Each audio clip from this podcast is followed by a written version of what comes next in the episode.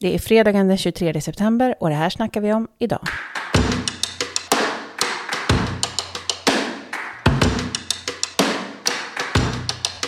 I Iran växer ilskan och förtvivlan över att 22-åriga Masha Amini dödades av sedlighetspolisen i Iran. Kvinnor bränner sina sjalar och klipper sitt hår i protest mot Irans klädlagar. Och protesterna sprids nu över stora delar av Iran. Vad kan omvärlden och Sverige göra? Detta snackar vi om idag. I studion finns jag, Anna Herdy och Vänsterpartiets utrikespolitiska talesperson Håkan Svenneling. Välkommen Håkan Svenneling, utrikespolitisk talesperson för Vänsterpartiet. God morgon. God morgon, tack så mycket. Vi ska prata om Iran. Vad är det som händer där just nu? Ja, men det rör på sig väldigt mycket i Iran och det är framförallt beroende på folkliga protester som är kopplade till att en kurdisk ung kvinna blev gripen och hon var på besök i Teheran hos, jag tror det var släktingar där, för att hon inte hade sin hijab, alltså slöja, på ett korrekt sätt enligt det man som kallar ibland för sedlighetspolisen, men jag tror att det korrekt säga moralpolisen eh, i Iran.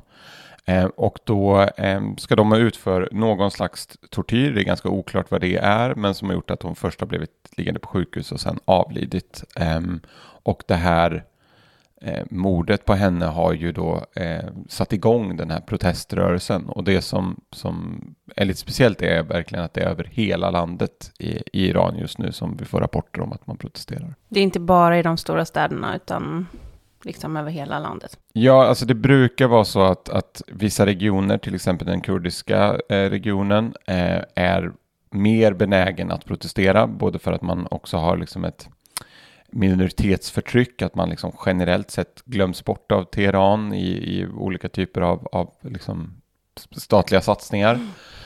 Um, och att man är mer en rörelsebaserad uh, utifrån sin minoritet också.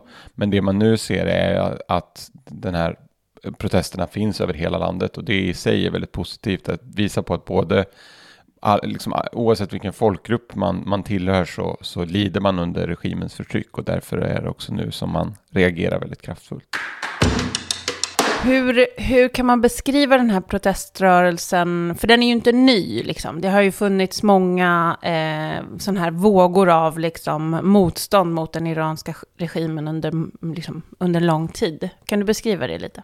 Ja, men det är ju lite som en, en, en tryckkokare som man, liksom, man håller tillbaka trycket från folket med sin, med sin hårda regim och, och sitt stora våldskapital från regimens sida hela tiden. Och sen ibland så slår det ändå igenom för att folk blir så trötta och därigenom blir liksom beredda också att, att liksom offra eh, eller riskera sitt eget liv. Eh, och det är ju det som är så, så starkt med processerna i, i Iran.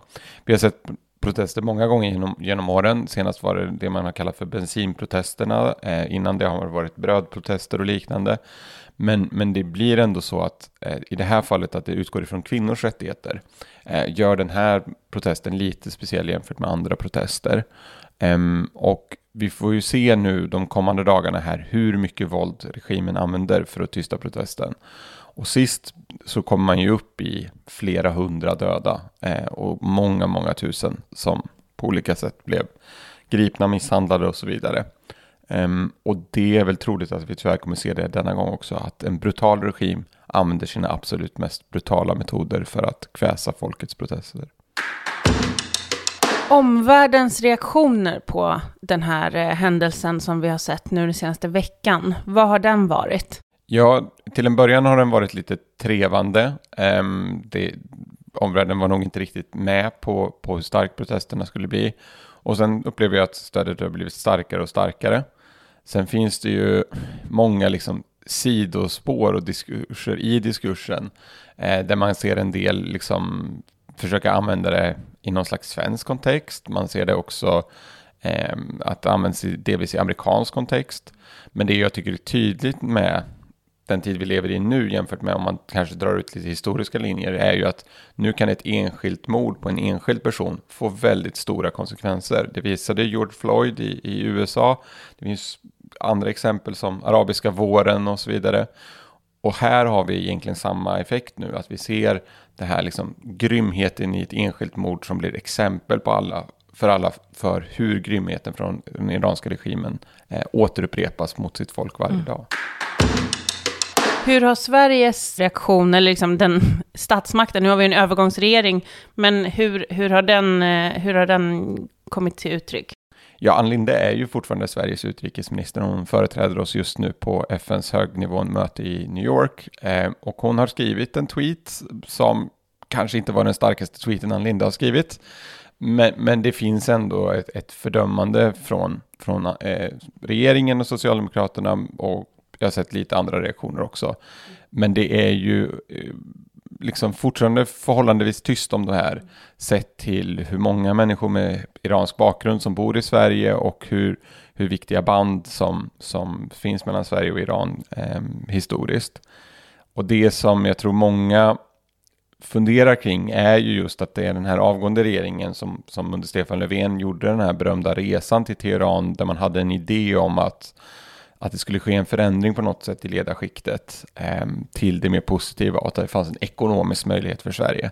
Eh, den här resan blev ju väldigt omtalad när den skedde i, i februari 2017 och vi från Vänsterpartiets sida var ju en av de främsta kritiska, kritikerna till resan då. Eh, och man kan väl se nu att liksom att det ens fanns den tanken från regeringens sida är så främmande när man ser protesterna idag. Ehm, det här är en brutal regim som vi måste liksom, där sanktionerna mot den ryska regimen och den ryska politiska ledningen visar på att om omvärlden verkligen vill, då kan man också lägga väldigt mycket politiskt kapital bakom att sanktionera den iranska regimen mer än vad man gör idag. För de kommer alltid må gott av oljepengarna och att suga ut folkets eh, resurser.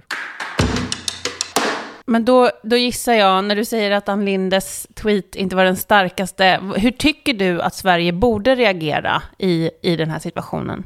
Ja, minimumkravet här är ju att kalla upp ambassadören till, till UD. Um, ehm, Sverige är ju kända för att ha goda kontakter med, med iranska diplomatiskt. Vi är många gånger vägen in för samtal med den iranska regimen för andra länder.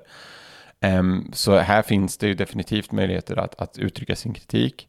Man behöver också lyfta på EU-nivå vikten av EU-sanktioner eh, mot Iran. Det finns redan idag, men de kan bli ännu mer omfattande eh, och då specifikt rikta in sig eh, mot regimen. Och sen gäller det att klippa de ekonomiska banden. Det är fortfarande så att det finns eh, ganska gott om svenska företagsintressen i Iran och, och, och lite för många företag runt om i världen ser Iran som en stor marknad i Mellanöstern för att det bor mycket människor eh, och att det är en stark oljefinansierad ekonomi. Eh, och här måste man ju eh, på allvar utesluta Iran från, från det ekonomiska systemet mer än vad man har gjort. Har, de har ju gått på några törnar genom året, framförallt sedan de lämnade kärnteknikavtalet, men det finns fortfarande mer att göra. Och varför kräver inte Vänsterpartiet att man utvisar ambassadören? Eller vad är poängen med att ha det här äh, fortsatta diplomatiska samtalet med Iran när de beter sig, när regimen beter sig så här mot folket? Ja, men det där är en av de absolut vanligaste frågorna jag får från människor som är engagerade kring Iran och som har följt Iran under, under många år. När det inte blir bättre, när man inte ser några resultat av de diplomatiska och politiska ansträngningarna. Det är klart man kan liksom tappa tilltron till, till diplomatin som, som instrument. Jag tror ändå att det är väldigt viktigt att, att ha den möjligheten att uttrycka sitt stöd för Eh, alla som står upp i Iran och folkets kamp också diplomatiskt och visa regimen att man inte tillåter det. Men det handlar ju då om att man både kan göra det och ha en piska i form av sanktioner eller andra typer av åtgärder mot, mot en regim som inte följer det. Och det har ju gullats lite väl ofta med den iranska regimen genom historien. Eh, men jag tror att det blir inte bättre bara för att vi eh, stoppar de diplomatiska kanalerna. Vi är ju ett parti som, som gärna vill visa den här formen av solidaritet med folket som nu protesterar i, i Iran eh, och vi tycker det är väldigt viktigt. Vad kan man som eh, vänsterpartist lokalt göra för att öka trycket? Men jag tror det är jätteviktigt att visa sin solidaritet i sociala medier och på olika sätt eh, ha kontakter med, med iranska aktivister och sprida, sprida deras budskap. Jag tror det är otroligt viktigt att, att samlas och ha manifestationer runt om i Sverige. Eh, vi har sett ett antal i de större städerna, vi ser att det är på gång nu i mindre städer. Eh, dels för att det bor många iranier i allmänhet i, i Sverige, men också många som är engagerade i vårt parti. Eh, den här gången var det en kurdisk kvinna. Vi vet att den kurdiska rörelsen är väldigt stark och viktig både för oss som, som land och som parti. Ehm, så jag ser ju eh, framför mig att partiföreningar runt om i landet gör som, som min hemmaförening Karlstad och, och tillsammans med den lokala kurdiska föreningen organiserar en manifestation på lördag. Och jag tror att det är, är väldigt bra att, att liksom uppmärksamma eh, de här protesterna och jag tror att protesterna kommer nog hålla i sig ändå en, en tid framöver och att det är viktigt att visa på liksom det här strukturella våldet som regimen står för. Idag har vi pratat om proteströrelsen i Iran, om vilka åtgärder Sverige borde göra för att öka trycket på den iranska regimen och vad man kan göra lokalt där man bor för att visa sitt stöd för de som nu protesterar runt om i Iran.